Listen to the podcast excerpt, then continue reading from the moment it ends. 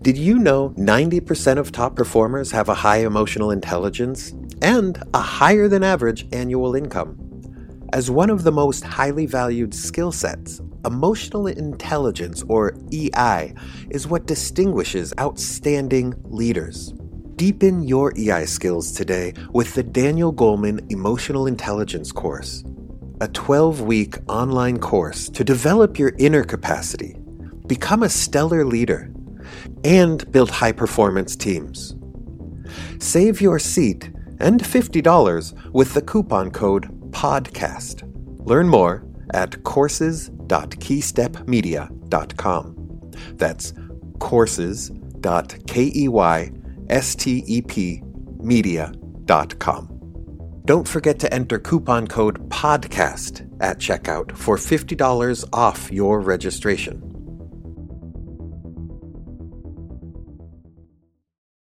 What is money, and what do you use it for? Uh, you use it for buying stuff. How does money work? How do people make money? By doing, like, lemonade stands and doing work and stuff. Have you ever made a dollar? Yes. What did you do to earn the dollar? Maybe a lemonade stand. Did you make a lot of money on your lemonade stand? Yes. I think ten dollars. What did you do with the money after you made it? The first time I splitted it with my friend, and the second time, um, I think I kept it. What is the first feeling you have when you walk into your favorite store? Uh, excited. What's one of your favorite kind of stores? Stuffy store. Stuffy store? Yeah. So do you get excited to buy a stuffy? Yes. What does it feel like to be able to get what you want in the store? Good. And what does it feel like when you don't get what you want? Sad. Yeah.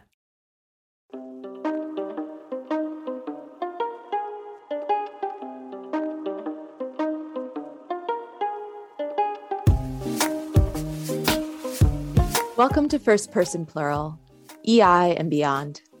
I'm Elizabeth Solomon, and I'm here with my co-hosts, Daniel Goleman and Hanuman Goleman. Hi, Dan. Hi, Hanuman. Oh, hi, Liz. What's up, y'all? Nice to see you. As always, First Person Plural looks at three levels: the theory, the systems, and the personal experience of navigating that topic. Today, we're launching into a three-episode series on the topic of reinventing capitalism. And we're kicking things off with a conversation with Harvard Business School professor Rebecca Henderson, author of Reimagining Capitalism in a World on Fire. Before we launch into Dan's conversation with Rebecca Henderson, I'm curious, Dan and Hanuman, to get your take on why today's system of capitalism might not be working. There's several ways, I think, in which capitalism blatantly is not working for everybody. It's working for some, for the super rich, who are getting richer and richer. But the gap between rich and poor has been growing inexorably, and it's getting bigger and bigger. Uh, workers' wages have been stagnating, while people who own things, the capitalists, if you will, uh, are getting richer and richer. And meanwhile, a side effect of our economy, of business as usual, of the things we make, buy, and use every day, is that the world is on fire, as Rebecca Henderson points out. Global warming can be tracked directly to, uh, to the consequences of capitalism as it is now. When I think about capitalism, I think about greed. It feels like our society has collectively decided, or at least the decision makers have collectively decided, that greed unchecked is a positive quality. And I believe that it is needs to be a collective decision uh, to put some reins on it, to put some guide rails on greed. Um, because if the system's set up right now so that, like you're saying, Dan, all of the wealth can be sucked up by just a few people, and that isn't tenable. It's not sustainable. It it actually isn't good for them either, in my opinion, when the entire rest of the society is uh, left without then we're all off balance and nobody is really winning. Even if a multi-billionaire feels like they're doing great, everywhere they go, they have to be protected. They have to be guarded from the rest of society because of the inequality. I'm not anti-capitalist. And as far as my understanding of capitalism goes, I am, uh, I'm just for understanding greed and uh, collectively making a conscious decision that maybe greed alone isn't the best uh, driver for the systems that we have. Greed corrupts every economic system. Look at communism and the oligarchs. I, I remember the Dalai Lama being outraged at corruption, especially in the third world, where you'd have billionaires in impoverished countries. Something's not right there. I think you're exactly right. It doesn't matter the system that we're in, but yeah, rather... It's human it's, nature. Yeah, well, it's it's human nature, but human nature is made up of other elements too. It's not just greed.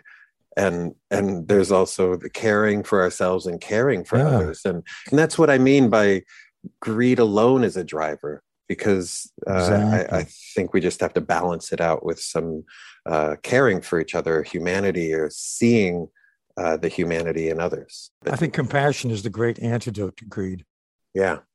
There's a couple things that I hear in what you're saying, Hanuman. And um, one is... Um, a perspective that many religions and traditions um, take, which is that we are all connected, right? And to live in a world where one person is suffering inevitably means that all of us are suffering.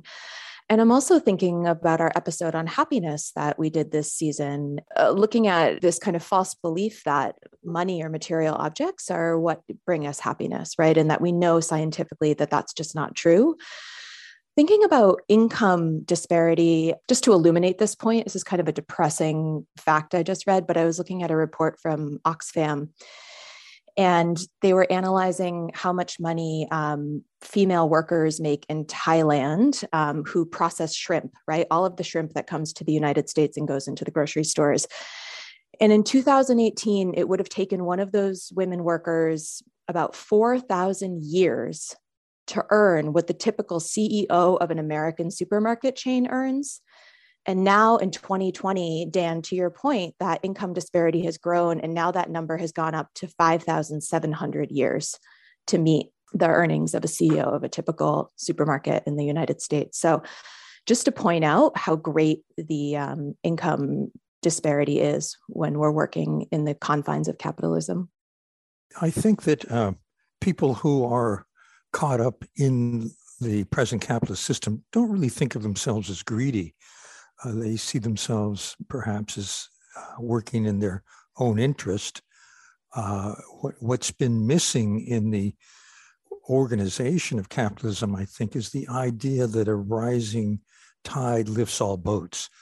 Uh, there's the rhetoric that this is true, that people will Uh, get wealthier. And in countries like China, for example, where a, a huge number of people have been lifted from abject poverty to maybe a middle-class status, this has been true. On the other hand, the income disparity that results, I, I think, is unfortunate and needs to be looked at. I really admire Rebecca Henderson, who, after all, teaches at Harvard Business School, for taking a, a clear, cold look at the system as it is now and how it might be readjusted in order to work better for everyone. Well, I'm excited to hear what Rebecca Henderson has to say about how we might reimagine capitalism. Let's jump in.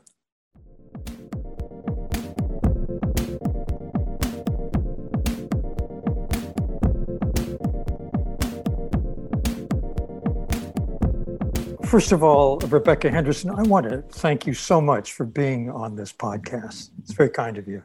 It's my pleasure. I'm honored and delighted to have been asked. Thank you very much. Rebecca Henderson is a university professor at Harvard, and her course on reimagining capitalism uh, became one of the most popular courses, I'm pleased to say, at Harvard Business School. Rebecca Henderson has a new book by that same name, Reimagining Capitalism in a World on Fire.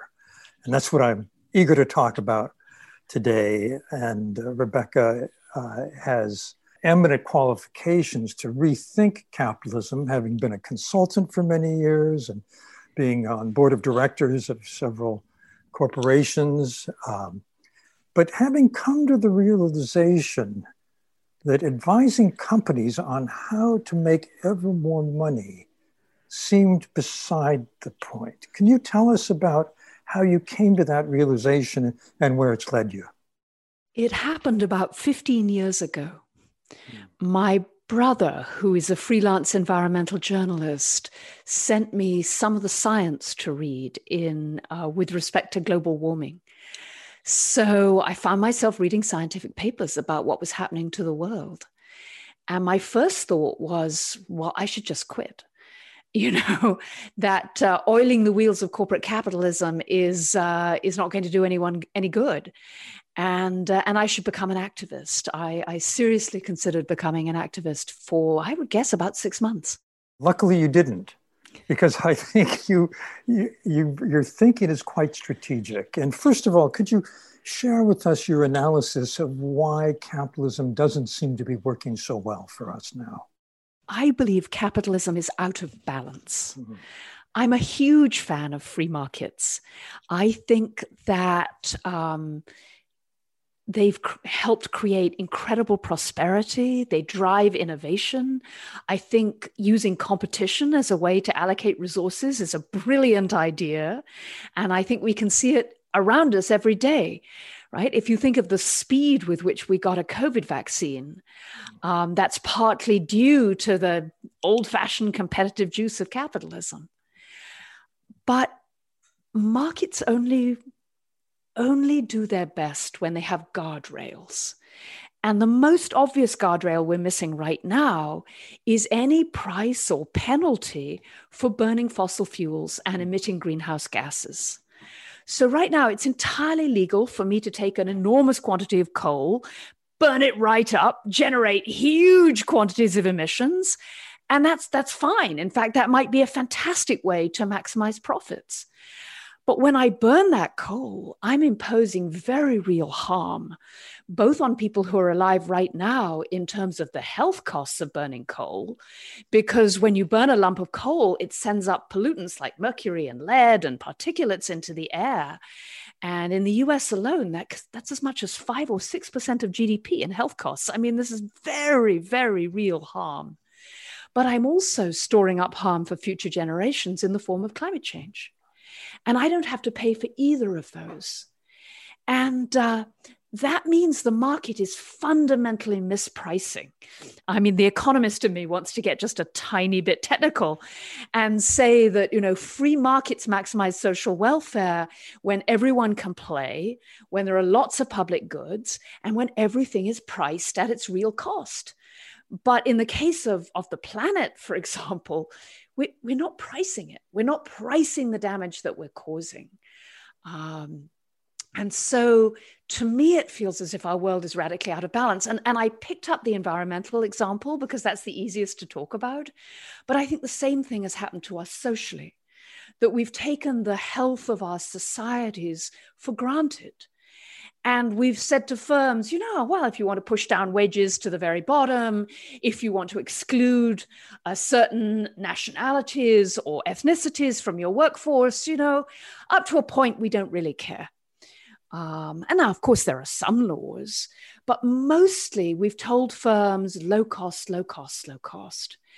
And that has come with enormous costs to the whole society as well as to the planet. What you're saying, as I hear you, is that uh, companies have been actually encouraged to ignore environmental and social good, that maximizing shareholder value, which at one time might have made sense, is, as you say, is dangerously mistaken. Well, for sure. I mean, if you can throw your garbage out the window for free, why not? Anyone who pays to have their garbage taken away looks like a sucker. So without the kind of right rules and regulations in place, we've created a radically uneven playing field in which the people who want to, you know, be bottom feeders, uh, want to just drive things to the lowest common denominator are those that are going to make the most money. And so um, that's one of the reasons we're in the mess we're in right now. I'm always puzzled by this notion of externalities, which I think is an accountant's term. Uh, I, I, I wonder, where did it come from? What does it do? Why is that a uh, get out of jail free card for harming the environment or harming the social good? Well, I think externalities is actually a very useful word, because what it points to are unanticipated side effects from an activity. Uh, think about when the first cars were introduced. Everyone thought they were amazing, right? You can go from here to there. You don't have to feed the mm. horse. When it rains, there's something to keep you dry. I mean, the car was incredible. Now it generated certain side effects: noise, pollution, parking, pushes the horses off the roads. Um, but those effects were not integral to the design of the product. So we call them externalities because we sort of didn't really mean to do them. And I think as well, because they're super hard to measure. And so into this category of externalities goes all those unanticipated side effects. And sometimes they're okay. Sometimes my neighbor has a wild party and, you know, there's tons of noise, but that's okay because, you know, it only happens once every six months. It's when the externalities are really large and when they continue for very long periods of time that they become a huge problem. And uh, the good news is we know how to fix them.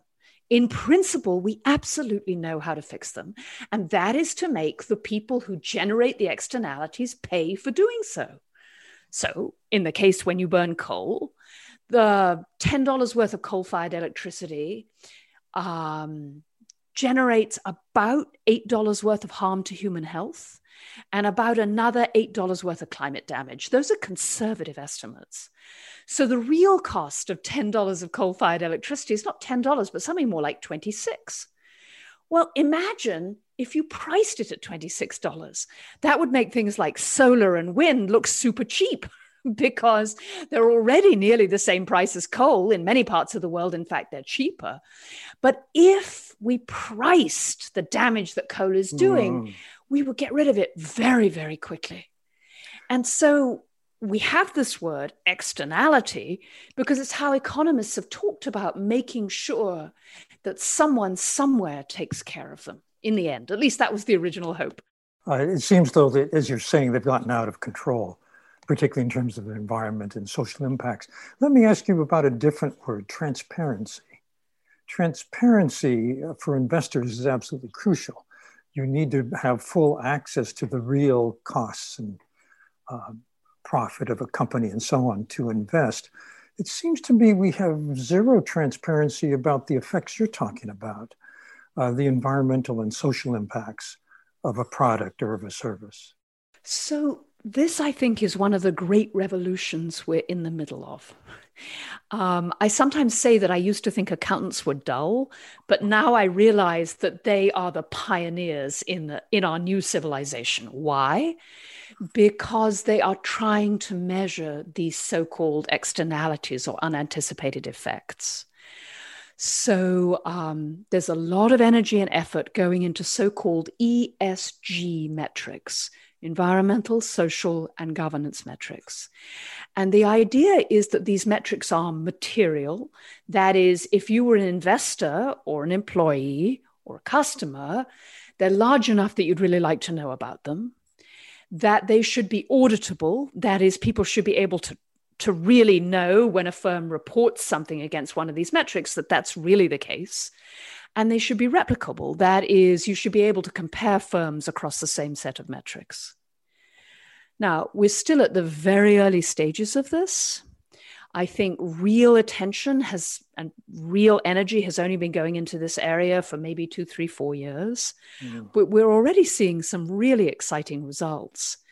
Uh, my friend, George Seraphim, who's a, also a professor at the business school, runs a research initiative called the Impact Weighted Accounts Initiative. And uh, what they're trying to do there is really develop a concrete measure in financial terms of the damage or the good that a firm is doing that isn't captured in the financials. And the numbers, Dan, the numbers are huge. I mean, they're finding that you know, as many as a third of the firms, publicly traded firms, may be causing more damage than their entire profit stream, which is like huge when you think about it that way. So those are metrics largely for investors. But then you have many, many people trying to generate metrics for consumers so that when you buy a product, you know if it's sustainably grown. You know if the people in the supply chain were paid a living wage and worked in decent conditions. The issue there, of course, is again, how do you make it replicable and auditable? And there's a plethora. I mean, I've lost track of the number of different standards there are. I don't know about you, but when I go to the store and I pick mm. up a product, I'm like, Rainforest Alliance, it's kosher. I mean, there's all these different signs and seals. So one of the things we need is to bring some coherence and standardization to the consumer-oriented metrics as well. I would love a day when, as a consumer, I could pick up a product and know, just as I find out the cost, how it compares to competitive products on E S G metrics in a simple, you know, rating system, three star, two star, one star, whatever. Uh, I think that would uh, unleash a power of the free market that hasn't been touched.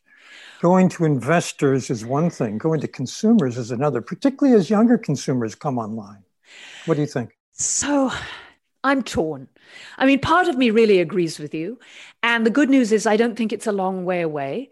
Um, I must have heard this last year from perhaps fifteen small startups that are trying to produce exactly what you want. So you just scan the barcode with your with your phone and it gives you that kind of comparative data. So I'm pretty sure we're going to have it fairly soon. The place I'm less sanguine is I'm not sure how much difference it's going to make. Here's the thing. We know, at least right now, that in for most products in most industries, consumers are not willing to pay more for the so-called better choice. I mean, some of the early work in this area, for example, found that consumers wouldn't pay literally a cent more for line-caught tuna, rather than tuna that was caught in enormous nets that killed all kinds of other fish as, as they fished for it. And in general, that's what the current research suggests. There are some consumers and some products where people will pay more for the, the right thing. Um, organic food, people will pay more. Um, professors in Cambridge, females of a certain age and a certain political persuasion, they will pay more. But most people won't or can't. They will switch their buying behavior.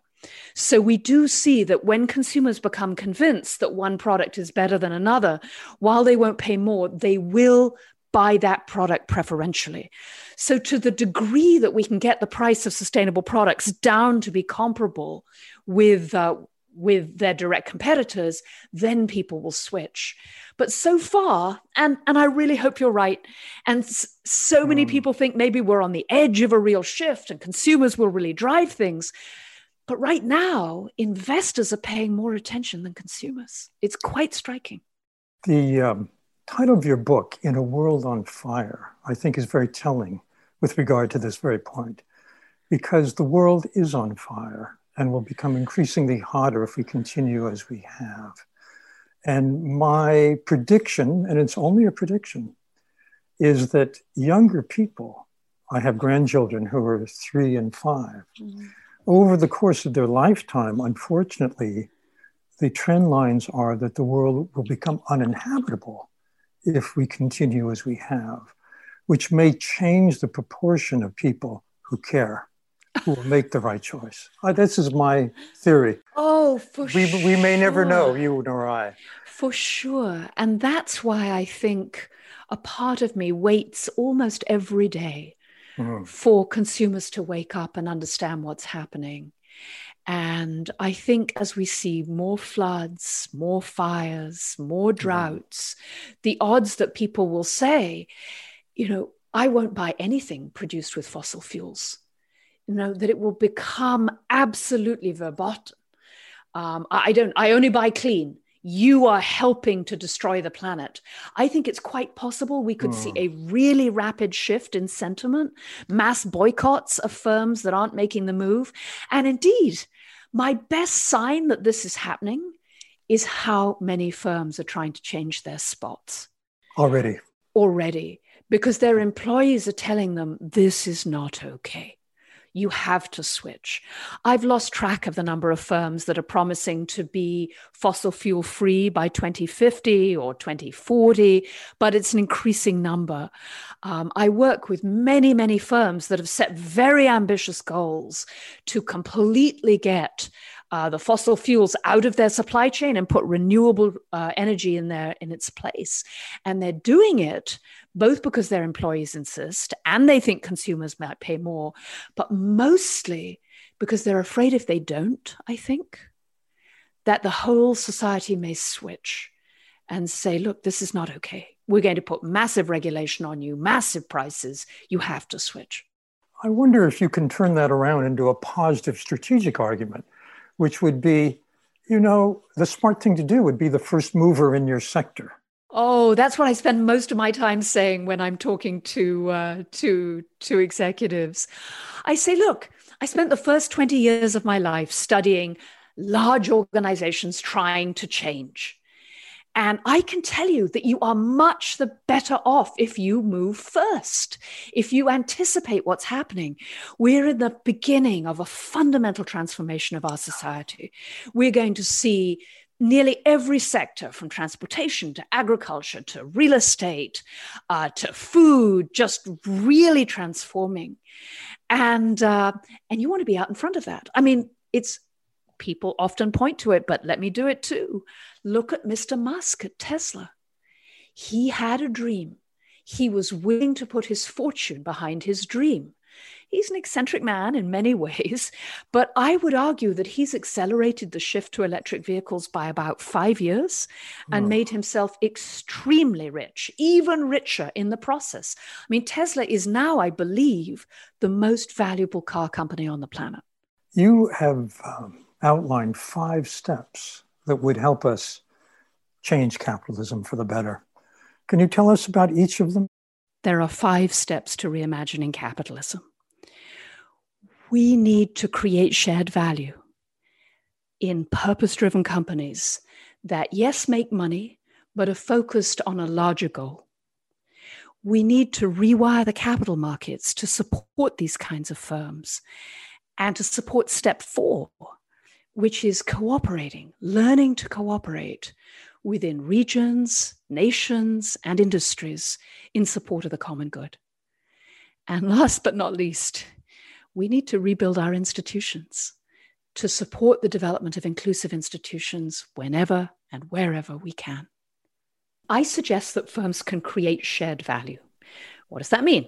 That means that they can address a major public problem and make money at the same time. Elon Musk at Tesla is an example.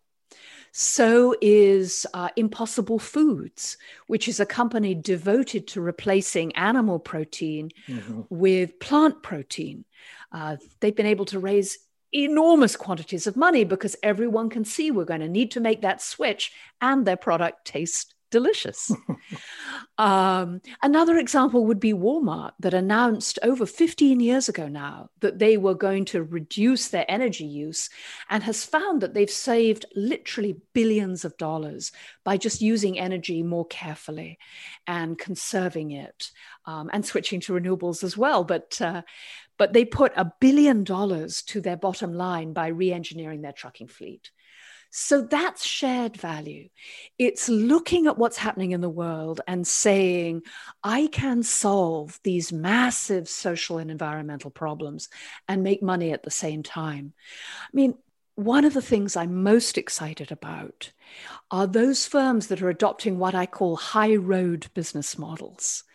That is, that have decided to treat their employees with dignity and respect, to pay them a decent wage and give them some real control over their lives.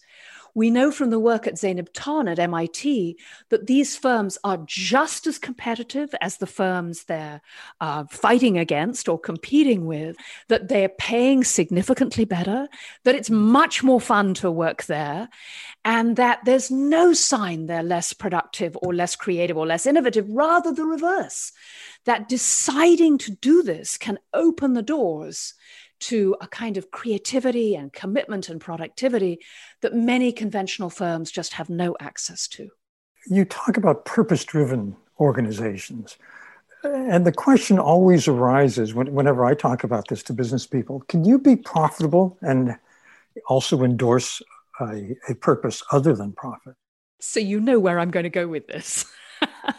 I'm going to say, yes, yes, yes. Not that it's easy. Not that you can change your mission statement, snap your mm. fingers, say, I'm purpose-driven and you're done. Absolutely not. Being purpose-driven is hard. Adopting a goal beyond profits, saying not that we don't need profits, so we don't need to give a decent return to our investors, but that's not the point of the firm. The point of the firm is creating great jobs or developing a product that replaces conventional meat or showing the world that you can take, this is a real company, take a gigaton of carbon out of the atmosphere in ten years because you're going to tune up the way people do their heating and ventilation. Having a greater purpose. I, I think we have so many reasons to believe that you don't have to choose between that and competitive survival. Mm. You know, I, this is the subject of my scholarly research, so I'm tempted to shower you with research papers, but I will not. I will give you the bottom line. The bottom line is that when people think they're working for an authentically purpose-driven business, three amazing things happen. The first is a shared vision of where the firm is going, often a much broader vision, because instead of just focusing on profit, you're thinking much more widely about what's happening in the world and what we can do to help. And so you build firms where everyone's on the same page. And that's, believe me, a huge advantage. The second real source of advantage is people want to work in firms with meaning. It's not just the millennials and the Gen Z. Almost everyone would rather work in a job where they thought they were making a difference and they had some control over what they were doing. And that generates what's called, as I know you know, intrinsic motivation. Mm-hmm. I work because I'm doing work I believe in. I'm not just working for a paycheck. And, you know, we have many studies to suggest that, yes, of course, you need the paycheck. Don't get me wrong. Nobody can eat purpose alone. But if you have a decent paycheck, if you can then put purpose on top, sure. that really pushes people to go the extra mile. And the third and last, and this really comes from my work in innovation, is that it helps you generate deep levels of trust right through the organization. In so many conventional companies, people are managed on their weekly results or their monthly results or their daily results. People are managed as things to be controlled mm. by numbers. Now, numbers are important. You need numbers to keep track of what's going on, but they're not great for controlling people because numbers never capture the full reality of what needs to happen. My favorite example in this is uh, Nordstrom as its uh, employee handbook. Rule number one, use your best judgment in all situations. There will be no further rules. I mean, that for me captures what a purpose-driven firm can be.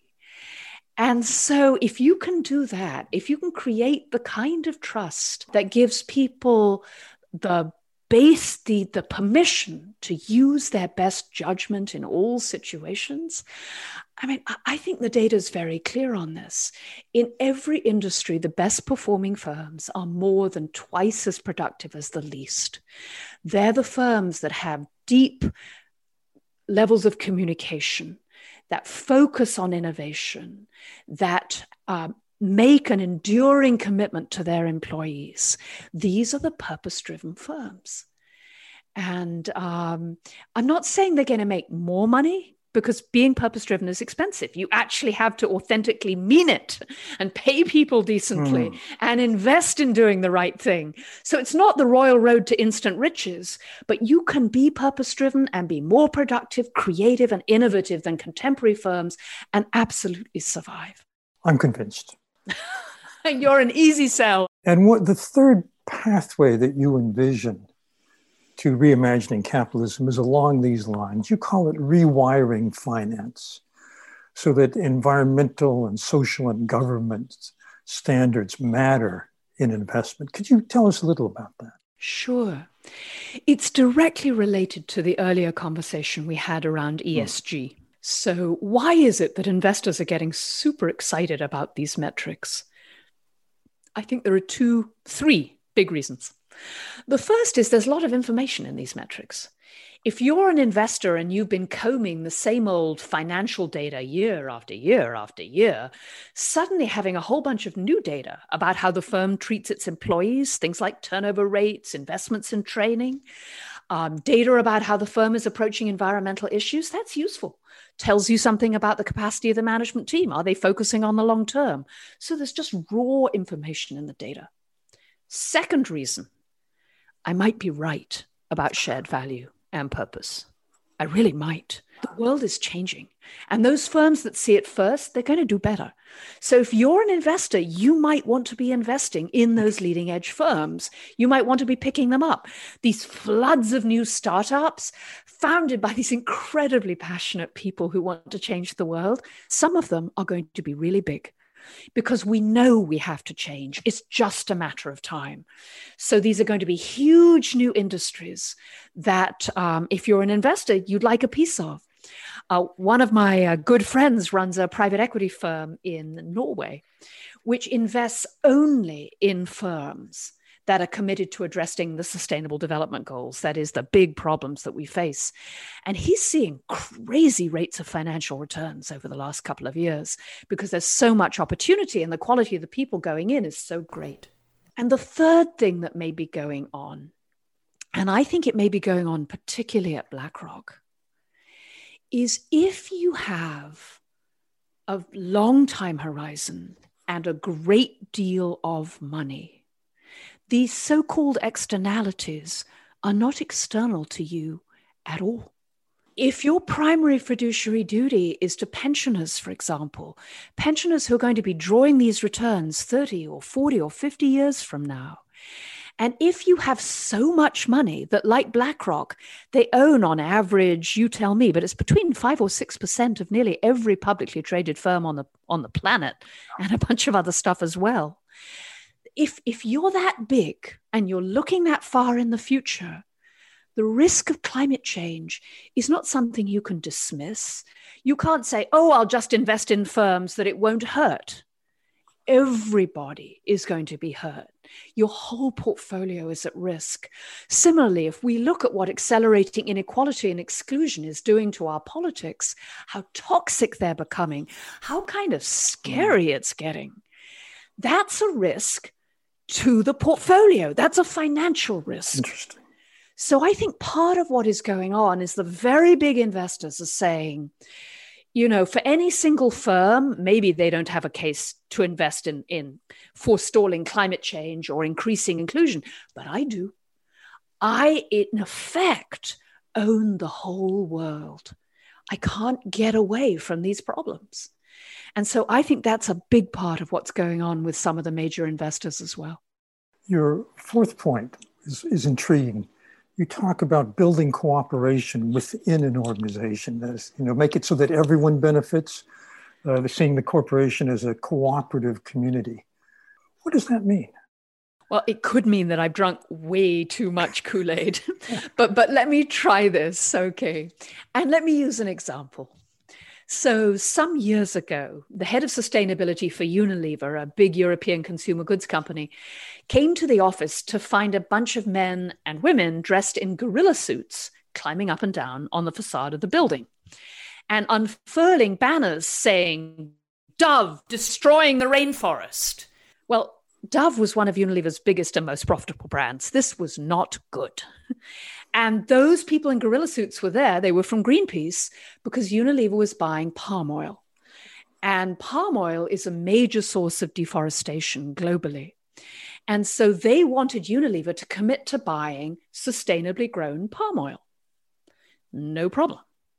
Except that sustainably grown palm oil cost at the time like eighteen to twenty percent more than the other kind. Mm-hmm. And you didn't want to tell consumers that there was palm oil in the product because, hey, it's kind of, it's lipstick and it's soap and, and you don't want to tell them and, and they won't pay more. And so what do you do? Well, what Unilever did is go to every other major consumer goods company and say, look, it's not good for any of us to be cutting down virgin forest. It puts all of our brands at risk. It puts the long-term viability of our supply chains at risk. And uh, now they would say, and the investors are really, really uncomfortable about it. And so what Unilever was able to do was to persuade nearly seventy percent of the world's buyers of globally traded palm oil to promise to buy only sustainably grown oil. And what that does is everybody's price goes up. So everybody's paying a little bit more for the palm oil, but if you can make the industry sustainable, then the whole industry benefits.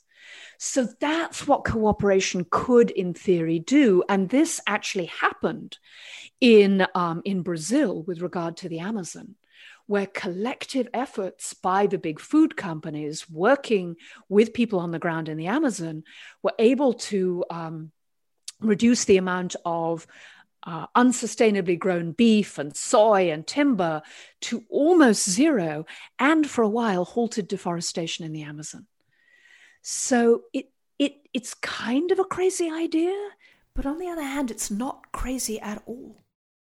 Your fifth point, which I don't think I quite understand, is rebuilding the government and institutions. Along what lines, and how would you do it, and what does it mean? Right at the beginning, when you asked me what I thought was wrong, I said I thought capitalism was unbalanced, that free markets need rules and referees. So to get a bit more formal about that, what I take away from the development economists and the political scientists is that to a first approximation, the societies that grow and thrive are those that we call inclusive societies. Societies that have inclusive institutions. What does that mean? It means a free and fair democracy in which everyone can vote. It means a transparent and capable government which can get things done but is crystal clear about what they're doing and is democratically responsive. It means a strong civil society. So an independent judiciary, an indep- a free media that tells the truth, uh, some kind of voice for working people, mm. so that they can sit at the table with business and government and make sure that their interests are looked out for as well. Um, and that's what thriving, prosperous societies need. Uh, if you think over the last twenty to twenty-five years, the big thrust in development economics has been to try and get these kinds of institutions into so-called more rapidly developing or less developing countries, because the alternative to inclusion is extraction. Um, we could call it crony capitalism, but it's a society in which all the wealth and all the power is controlled by a few people. Sometimes you see it on the right. You know, um, the Russian society is deeply extractive right now. Putin and his cronies own most of the economy and make most of the decisions. It can be more left-wing. Venezuela would be an obvious example right now. I don't know how you count the Chinese, but I think in many mm-hmm. ways they are in danger of sliding into extraction, where all the power is concentrated in a small space. And mostly extractive societies don't have free markets, because the rich give the monopoly on the Toyota dealership to their nephews, and they fix the rules in their own favor. And here's the thing. I think some of the developed world is in danger of losing its inclusivity. That we're seeing increasing polarization. We're seeing popularization, which, you know, I understand where populism comes from. If the economy's not been working for me for twenty or thirty years and I feel displaced and I feel angry and the ruling elite does nothing but look down their nose and snootily tell me what to do, I can understand why people might be really, really angry. But the decision that many people in that situation reach for, which is, let's find one man, and so far it's always been a man, let's find one guy and he will embody the popular will and he will rule us and he'll tell us what to do. That impulse has historically always led to disaster. And so when I say business should help fix institutions, what I mean is that business should realize that inclusive institutions give you faster growth rates and healthier societies, that business thrives much more under inclusion, and that business has both a, has a duty to step up and talk about the importance of the fundamental rules of an inclusive society. And if I may, I'd like to point to the C E Os who stood up last week and said, you know, being able to vote is a fundamentally important right. And voting rules that discriminate against minority voters, that are surgically designed to discourage minority voters from voting, that's not okay. And that's an example of exactly what I mean, which is business using its voice to say, not a political, a political point, although business does that all the time, right? We'd like lower taxes, please, but to speak out in favor of the fundamental institutions that made us rich and free in the first place. Rebecca Henderson, I hope you're right. I really do. And I want to thank you really genuinely for taking the time to join us on our podcast. Thank you. Daniel, I am so honored to be here. Absolutely delighted to be talking to you. You've been one of my heroes for a long time. So thank you very, very much.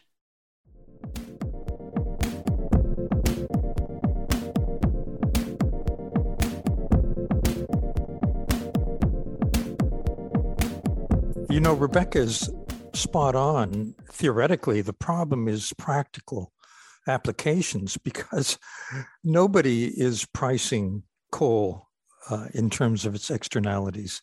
That, that's right now, that's a p- wonderful dream, but a pipe dream. Uh, if it happened, then I think it would change the economic playing field to favor uh, better fuels like solar and electricity. I'm waiting for that day to come.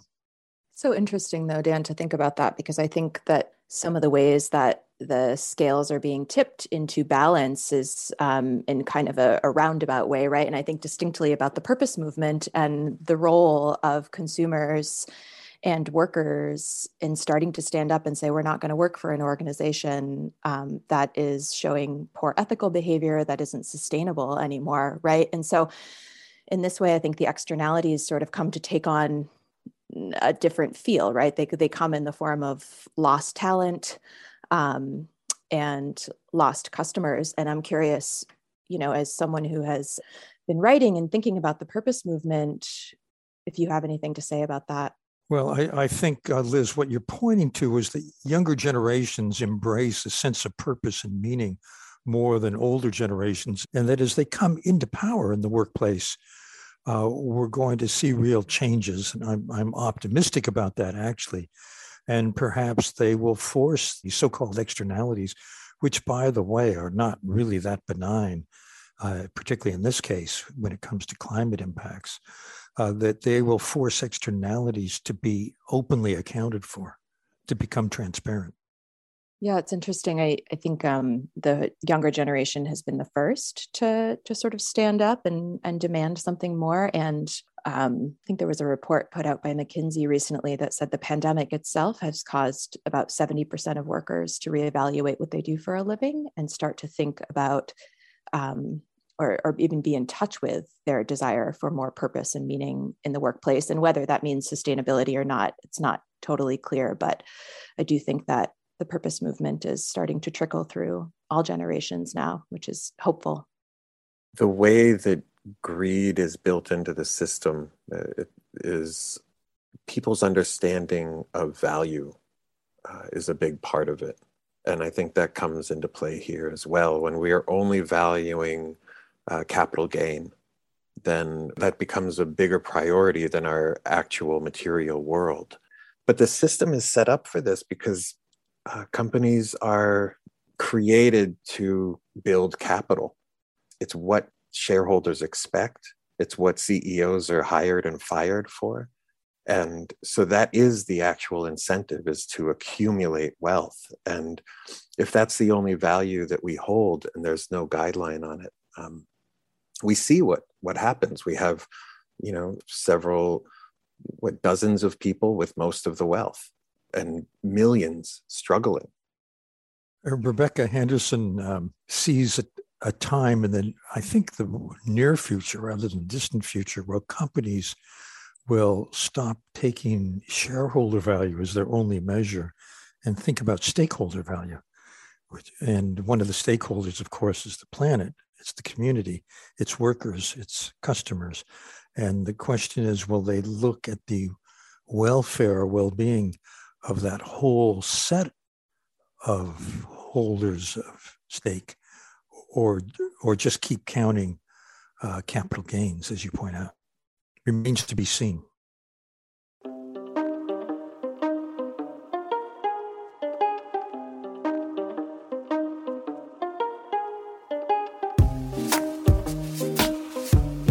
If you're interested in reimagining the world, you may be interested in Dan's book, A Force for Good: The Dalai Lama's Vision for Our World. In it, Dan articulates the Dalai Lama's practical advice for our own lives. He also highlights companies that are models of the Dalai Lama's vision. You can find A Force for Good at keystep media dot com slash shop.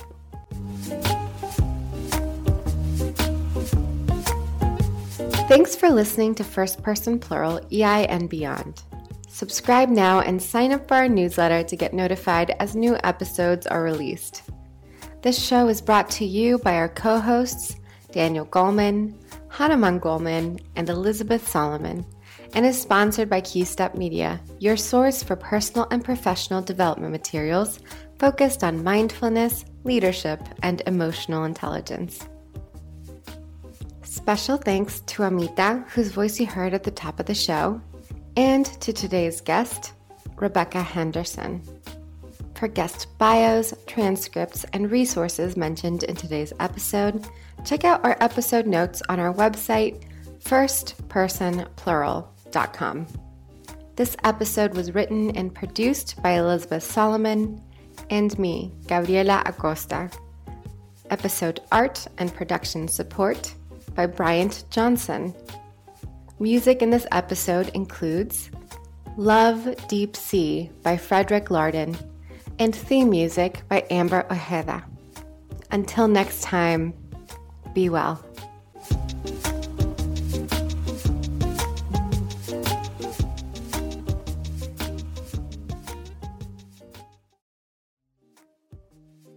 If you enjoyed today's episode, please rate our show and submit a review. It helps us spread the word about the show. If you want to go the extra mile to support our show, you can become a patron. For as little as five dollars a month, you can get exclusive access to extended interviews and behind-the-scenes content. Sign up at patreon dot com slash first person plural.